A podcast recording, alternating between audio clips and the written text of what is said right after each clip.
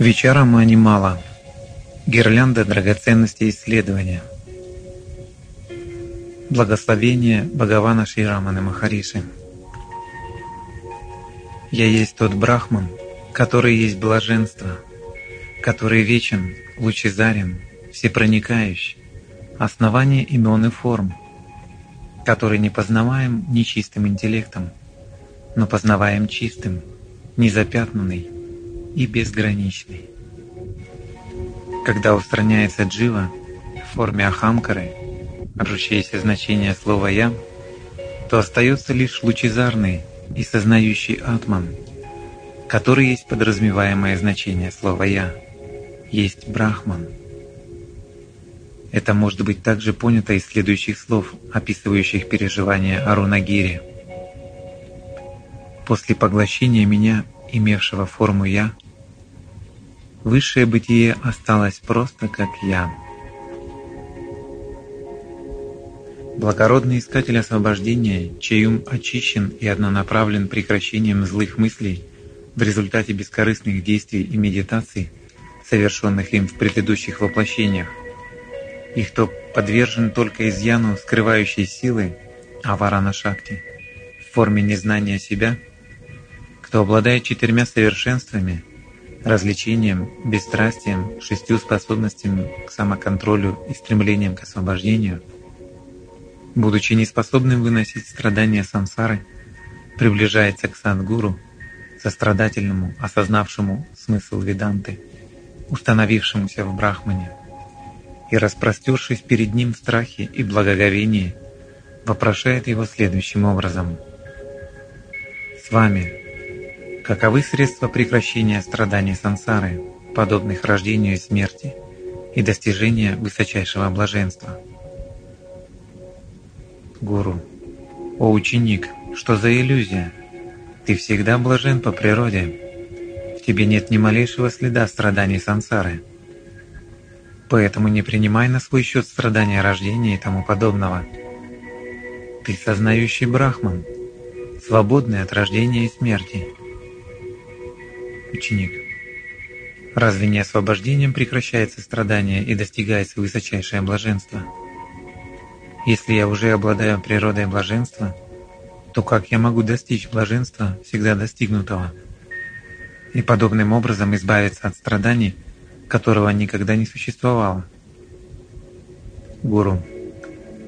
Это возможно точно так, как если бы кто-нибудь искал и нашел браслет, который все время, забытый, был на руке, и, найдя его, увидел в нем новое приобретение – это возможно так же, как в случае со змеей, которую по ошибке представляют в веревке, хотя ее там никогда не было, и которая кажется исчезнувшей, когда обнаруживается только кусок веревки.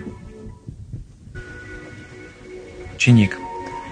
Будут ли в одном и том же состоянии освобождения одновременно присутствовать существование блаженства и существование страдания?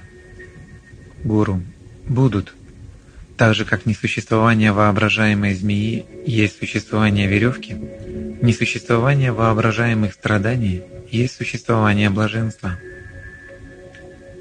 Ученик. Поскольку блаженство возникает только от контакта с объектами, то почему можно сказать, что по природе «я есть блаженство»? Гуру. Блаженство истинного «я» не ощущается интеллектом, который отвлекается желаниями на объекты у того, кто не знает себя. Когда объект желания достигнут, интеллект на мгновение успокаивается и обращается вовнутрь. Тогда в нем отражается блаженство Атмана, и это создает иллюзию того, что блаженство в объекте. Но когда желанными становятся другие объекты, это блаженство исчезает.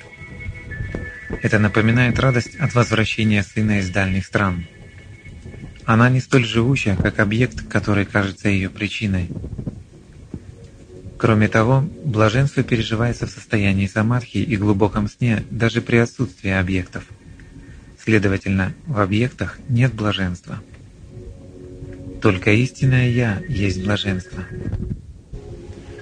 Именно потому, что только блаженство Атмана переживается как целое – это целое провозглашено ведами формой блаженства. Ученик. Обладает ли мудрец, познавший себя, желанием объектов и опыта блаженства, или нет? Гуру. Хотя мудрец может желать объекты и переживания блаженства, подобно человеку, пребывающему в неведении, он не представляет это блаженство чем-то отличным от блаженства Атмана. Ученик. Если страдания рождения, смерти и тому подобное действительно переживается, то как можно говорить, что оно никогда не существует во мне? Гуру. Познай, что мир рождения, смерти и тому подобное иллюзорен, словно змея в веревке, голубизна в небе, или подобен сну за счет твоего незнания своего «я», которое есть Брахман. Ученик. В чем опора, адхара этого обширного мира? Гуру. Как веревка опора и основание иллюзии змеи, появляющейся – если веревка не познана как таковая, так и ты – опора и основание мира, который появляется, когда ты не знаешь своего «я». Ученик, будь добр разъяснить четко идеи опоры Адхары и основы Адхиштана. Гуру. Даже для иллюзии змеи существует концепция «это», которая оказывается смешанной с общей концепцией «это», лежащей в основе действительно существующего предмета – веревки. Подобным образом, для нереального мира существует концепция «он существует», которая оказывается смешанной с общей концепцией существования, которая лежит в основе атмана. Это существование является опорой мира – Точно так же, если существует концепция веревки, кроме общей концепции это, то существует и частная концепция для истинного «я», а именно непривязанная, неизменная, вечно свободная, всепроникающая и прочее. Она не познается при наличии иллюзии, однако когда познана, удаляет иллюзию. Такая частная концепция Атмана является основой мира – ученик. Аналогично видящему отдельному от веревки, которая есть опора и основа иллюзии змеи. Кто же будет видящим отдельно от меня, являющегося опорой и основой мира? Гуру. Если основа не обладает сознанием, то необходим отдельный видящий. Если же основа обладает сознанием, то она сама и будет видящим так же как свидетельствующее сознание, которое является основой дремоты, само есть видящий сны, так и ты сам есть тот, кто видит мир. Ученик. Если мир бодрствования обретает существование и иллюзорно появляется как сновидение благодаря незнанию, то почему же мы говорим о каких-то различиях между состоянием бодрствования и сновидений – отмечая, что состояние бодрствования имеет относительную реальность, в то время как состояние сновидений только личностную. Гуру. Поскольку сновидение появляется вследствие незнания, сопровождаемого дефектом глубокого сна, независимо от времени, места, условий сна, то о нем говорят как о личностном состоянии –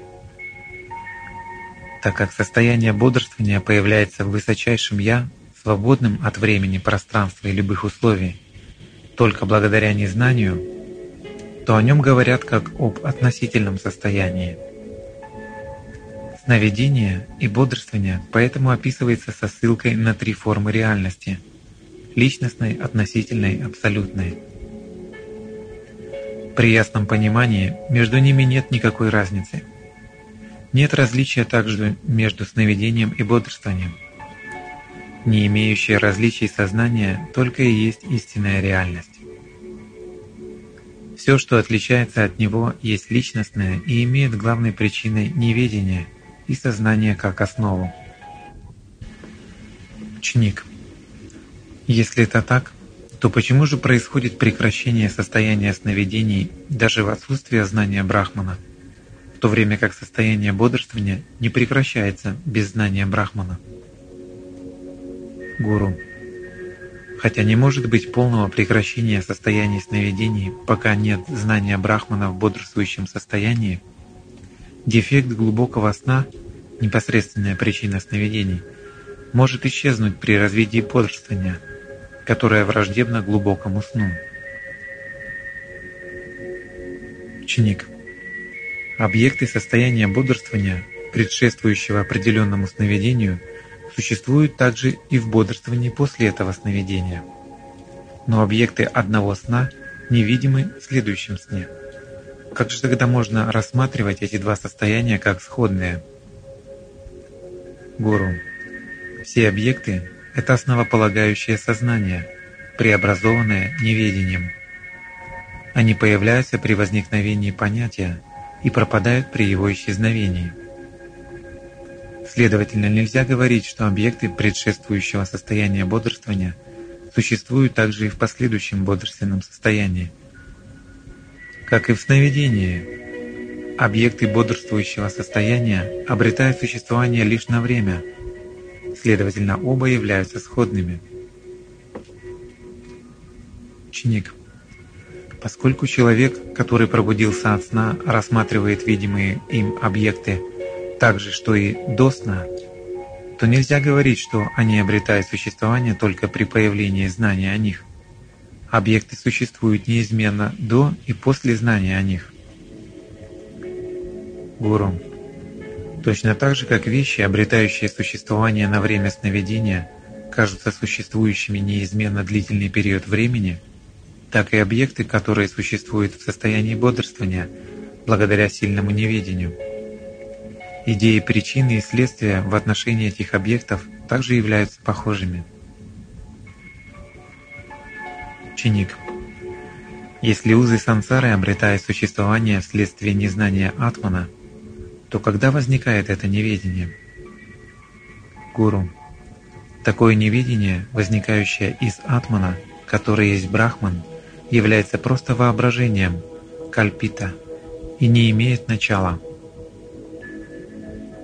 ученик. Темнота не может существовать при свете солнца. Тогда как же неведение может существовать в Брахмане, который есть чистое сознание? Даже если оно и существует, оно не может существовать в том, что ясно известно, или в том, что совершенно неизвестно. Наложение ложной реальности на истинную возможно только тогда, когда известен общий аспект чего-либо или неизвестен частный. Брахман не имеет частностей, как в общем, так и в частном. Он не имеет атрибутов. Тогда как может здесь быть наложение уз? Гуру. Хотя Брахман есть сознание, общий аспект этого всепроникающего сознания, который имеет лучезарную природу, не враждебен неведению, но наоборот способствует ему. В глубоком сне неведение существует сознанием атмана. Общая возможность появления огня из дерева не враждебна темноте, но полезна ей. Но действительный огонь, проявленный, возникший за счет трения, враждебен темноте. Точно так же ясное сознание, выработанное в уме как брахман, враждебно незнанию. Хотя брахман не имеет атрибутов, и поэтому не может быть познан. Его общее существование познаваемо даже в состоянии незнания, в форме «я есть», в то время как его частные аспекты, подобные сознанию, блаженству и прочему, при этом не познаются, но они постигаются в состоянии знания. Появление кажущихся предметов является результатом незнания. Такова природа и уз наложения на лишенного атрибутов Брахмана – который известен как бытие и неизвестен как сознание и блаженство. Ученик. Хотя мир не реален, он является причиной страданий, подобных рождению и смерти. Нереальный ночной кошмар не возникает, если выполнена, например, джапа перед сном. Аналогично этому, что должно быть сделано, чтобы предотвратить появление мира. Гуру. То, что появляется вследствие незнания чего-либо, прекратится лишь после познания того, что неизвестно. Змея и серебро, появляющиеся вследствие незнания веревки и перламутровой раковины, исчезнут лишь после узнавания последних. Точно так же мир, который появляется из-за незнания твоего истинного «Я», исчезнет только через познание Атмана. Брахман бесконечен, однороден, не привязан ни к чему, не рожден и тому подобное, не видим и не имеет имени и формы. Незнание воображается в нем и в его проявлениях, а именно в индивидууме, Господе и мире, и появляется нереальным во всех трех периодах времени. Все, что видится, это игра интеллекта – который есть результат этого незнания. Брахман, оставаясь неподвижным, освещает интеллект. Этот интеллект проецирует свои иллюзорные фантазии в состояниях бодрствования и сна и сливается с незнанием в состоянии глубокого сна. Так же, как вода миража не увлажнит песков пустыни, так и эта нереальная вещь, мир, не принесет ни малейшего вреда мне, кто есть его основа. Таково убеждение реального знания. Это есть состояние освобождения. Я уже говорил это. Темнота не исчезнет с помощью какого-либо иного средства, кроме света. Ее не рассеет ритуалами, медитацией и тому подобным. Темнота незнания исчезает совместно со своими последствиями у того, в чьем сердце возгорается свет знания – он всегда остается непривязанным и однородным «я», имеющим форму Брахмана. Ничто не обретало существования в прошлом, ничто не существует сейчас, ничего не будет в будущем. Поскольку известные объекты не существуют реально, то и термины «свидетель» или «видящий» неприменимы. Если нет таков, то нет и освобождения. Если нет незнания, то нет и познания.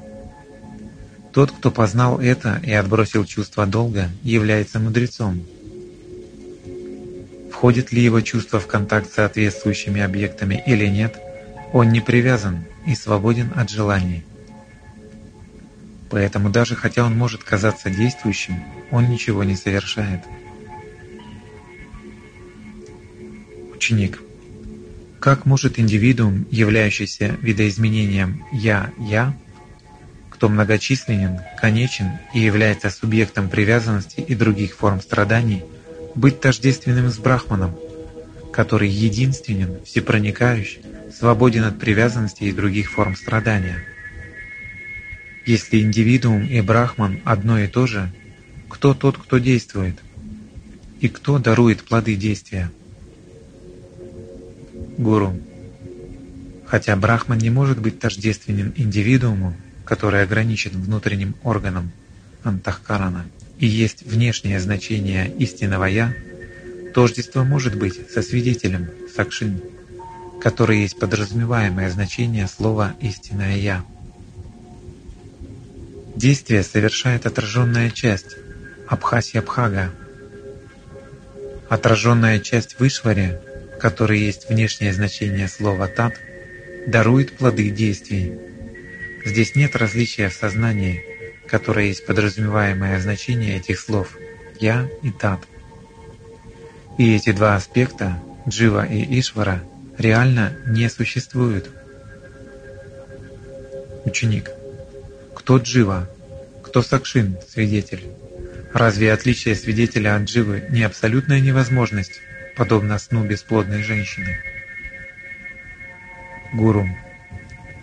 Так же, как отражение неба в горшке становится небом в воде, так и сознание, установленное в интеллекте, совместно с отраженным сознанием, сопровождаемым желаниями и действиями, становится дживой, делающим, наслаждающимся и сансарином.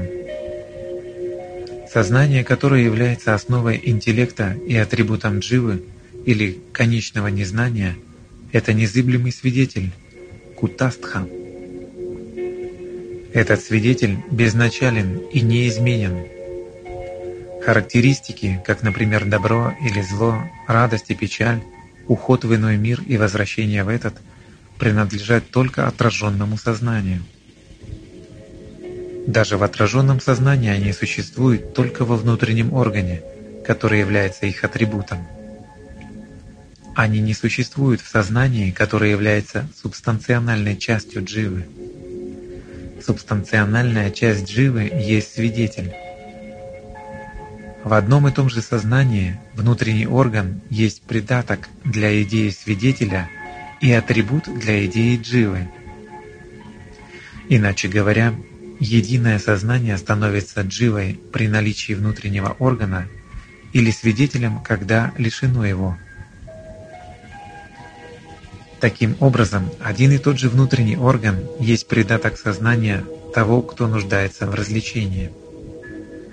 Следовательно, единое сознание есть свидетель для различающего и джива для того, кто испытывает недостаток в развлечении.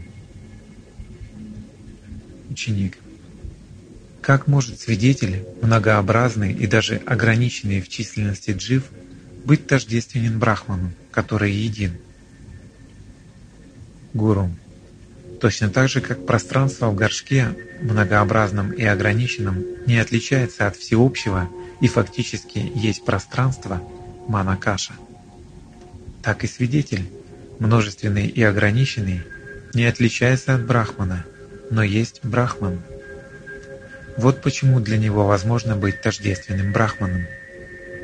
Поэтому познай, я есть брахман. Ученик. Для кого это знание? Для дживы или для свидетеля? Гуру.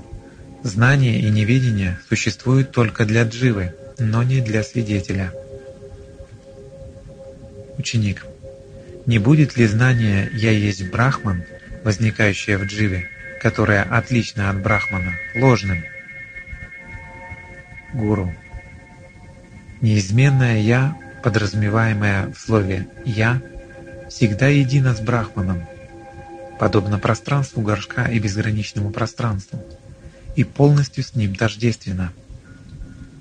Что касается дживы, подразумеваемой в термине «я», то она может иметь тождество с Брахманом путем устранения препятствий, через отрицание идеи дживы, точно так же, как человек, воображаемый в столбе, становится единым со столбом, когда столб уже не принимается за человека ученик. Существует ли отраженное сознание Абхаса и неизменное Кутастха, подразумеваемые в термине «я», в одно и то же время, или они появляются в разное время? Гуру. Они появляются в одно и то же время. Отраженное сознание – это объект для свидетеля, а свидетель сам опознаваем. При обычном познании горшков и других внешних объектов имеет место ниже следующее. Понятийная часть внутреннего органа, сопровождаемая отраженным сознанием, выходит на горшки и другие объекты, принимает их формы и устраняет препятствия, которое из-за неведения естественно покрывает их. Как несветящийся объект, покрытый горшком, не будет видим в темноте, даже если палкой разбить горшок, но может быть видим с помощью лампы, так отраженная часть все-таки освещает объекты. При прямом осознании Брахмана, который есть Атман, происходит следующее. Внутренний орган, воспринимая на слух звук важнейшего изречения Писаний «Ты есть то», принимает форму Брахмана – и утрачивает контакт с чувствами. Это подобно знанию десятого, возникающему из звука, производимого предложением «ты десятый», или идеям радости и печали, появляющимся без соответствующих внешних объектов. Эта идея формы Брахмана устраняет препятствия, скрывающие Атман. И тогда легкое неведение, которое все еще сохраняется во внутреннем органе, исчезает – словно грязь, смываемая мылом с одежды. С этого времени Брахман проявляется в своей собственной лучезарной форме, подобно свету великолепного солнца, сияющему после того, как с глаз убраны пальцы. Лампа, стоящая в горшке, светит без помощи других источников, когда горшок разбит. Также и Брахман не требует помощи отраженного сознания. Ученик. Каковы главные и второстепенные средства достижения сознания Брахмана? Гуру. Ритуальные жертвы и подобные акты, медитация, совершаемые бескорыстно, являются второстепенными. Четыре совершенства различие между вечным и приходящим, отсутствие желания наслаждаться плодами действий в этой жизни и следующих, обладание шестью достоинствами и стремление к освобождению, а также три шага Шравана, Манана и Нидитьясана и исследование понятий смысла «ты» и «то», эти восемь являются главными средствами. Ученик – если знание возникает только через изречение, то есть ли необходимость в слушании и во всех последующих шагах? Гуру. Знание бывает двух типов – устойчивое и неустойчивое. Хотя неподготовленный искатель, имеющий сомнения и ошибочные представления, и может иметь ясное знание путем заучивания изречений, оно не даст надлежащего следствия, ибо является несовершенным – постоянной практикой слушания и тому подобного изъян устраняется. В этом цель слушания и других шагов. У продвинутого искателя, чей внутренний орган крайне чист и свободен от сомнений и ошибочных представлений, устойчивое ясное знание возникает просто от прослушивания изречения, и нет необходимости опять в слушании и тому подобном. Лишь тот освобожден при жизни, чья мудрость прочна, стхита пражня. Ученик. Каковы отличительные признаки мудреца и человека, не обладающего знанием? Гуру. Пребывающий в неведении отличается своей привязанностью, рага, а мудрец – бесстрастием. Даже если невежественный человек случайно разовьет бесстрастие – то оно, вернее всего, не будет устойчивым, так как он не избавился от чувства реальности объектов чувств. Его бесстрастие поверхностно. В то же время бесстрастие мудреца, который развил свое чувство нереальности объектов чувств, не изменяется во времени и, следовательно, сильно. Ученик Почему некоторые говорят, что выполнение ритуальных действий, сопровождаемое медитацией и знания, является причиной устойчивости? Гуру. Мысль, что истинное Я, отдельное тело, есть двигатель и наслаждающийся, а также идея, что делатель действия и его результат отличны друг от друга, являются причиной выполнения ритуалов – результат непрекращающаяся сансара. Истинное Я по природе есть непривязанный брахман. Делатель, действия и его результат не отличаются от атмана. Таково знание и его плод – вечное освобождение. Поэтому как могут существовать оба этих подхода? Ученик – Пока существует внутренний орган, его естественное качество неустойчивости не покинет даже мудреца. Следовательно, если это не является препятствием к освобождению после смерти, то как может иметь место опыт блаженства освобождения при жизни? Разве даже мудрецу нет необходимости медитировать, чтобы устранить неустойчивость ума? Гуру Поскольку самадхи и отвлечение одно и то же для мудреца, стойкого в мудрости, он не действует ради устойчивости ума. Для него здесь нет неведения как причины деятельности, ни какой-либо иллюзии развлечения как результата неведения, ни привязанности и ненависти как результата иллюзии различия. остается только прарабдха. Она и есть причина его активности. Активность, возникающая благодаря прарабдхе, различается от личности к личности. Следовательно, активность мудреца и его бездеятельность регулируются прарабдхой. Поэтому здесь может быть и желание чувственных наслаждений, и усилие достичь их, как в случае с Джанакой и другими. Все это происходит за счет прарабдхи, ответственной за наслаждение.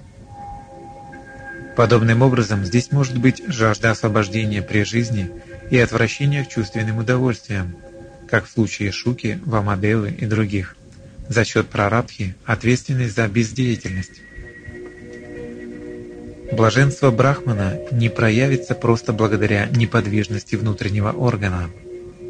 Оно станет очевидным только через постижение формы Брахмана. Брахмакара Вритти. Поскольку это произойдет только при размышлении над смыслом текстов Веданты, и так как неустойчивость исчезнет уже благодаря этому, каждый, кто желает иметь блаженство освобождения при жизни – должен лишь размышлять над смыслом текстов Веданты, не нуждаясь в медитации на образах. Ученик. Может ли мудрец иметь значительную активность? Гуру. Когда активность увеличена, счастье уменьшается. Если же активность уменьшать, то счастье возрастает. Знание при этом не изменяется – Хотя активность враждебна тому виду счастья, которое отлично от освобождения при жизни, она не противоречит освобождению при жизни.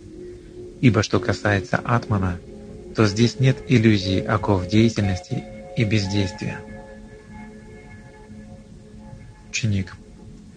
Поскольку мудрец не может иметь привязанности, вызванной видением объектов, как не атмана, нереальным и пагубным – то что мотивирует его деятельность? Гуру. Хотя мудрец и знает, что его тело нереально, но он может быть активным вследствие прарабдхи. Например, он может молиться, чтобы сохранить тело за счет его прарабдхи. Это напоминает людей, наблюдающих фокус, даже когда они знают его секрет. Или больного, делающего вредные для себя вещи, даже зная, чем это ему грозит. Ученик. Каков смысл высказывания о том, что мудрец не имеет желаний? Гуру. Смысл не в том, что его внутренний орган не будет принимать форму желаний. Поскольку этот внутренний орган есть продукт не только чистой сатвы, но также и менее выраженных раджаса и тамаса, то все качества будут более или менее существовать в нем в комбинации с преобладанием сатвы. Поэтому до тех пор, пока внутренний орган остается, не будет полного отсутствия желаний, которые есть видоизменения раджаса. Но мудрец не принимает желания за свойства атмана. В этом разница.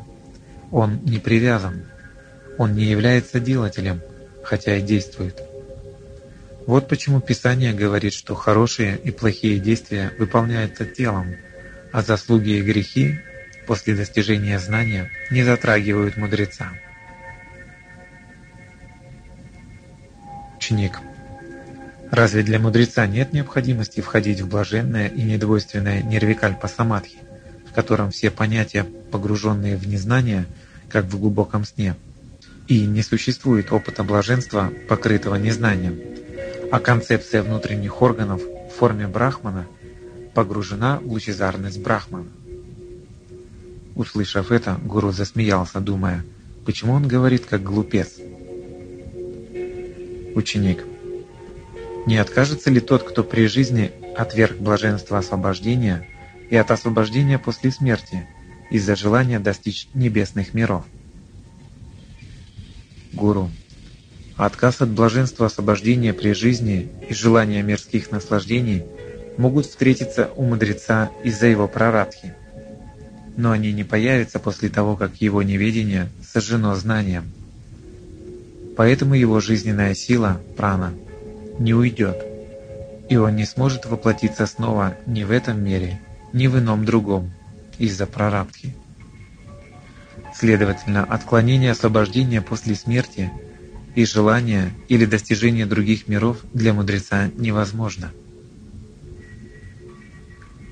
Ученик. Что есть освобождение при жизни и что такое освобождение после смерти? Гуру. Отсутствие иллюзий оков даже для находящегося в теле есть освобождение при жизни. Поглощение грубого и тонкого неведения в сознании после опыта прарадхи есть освобождение после смерти. Такова сущность важнейших текстов Писания. Услышав это, ученик пережил прямое знание своего истинного «Я» и после первого опыта освобождения при жизни достиг освобождения после смерти. Ом Тат Сад.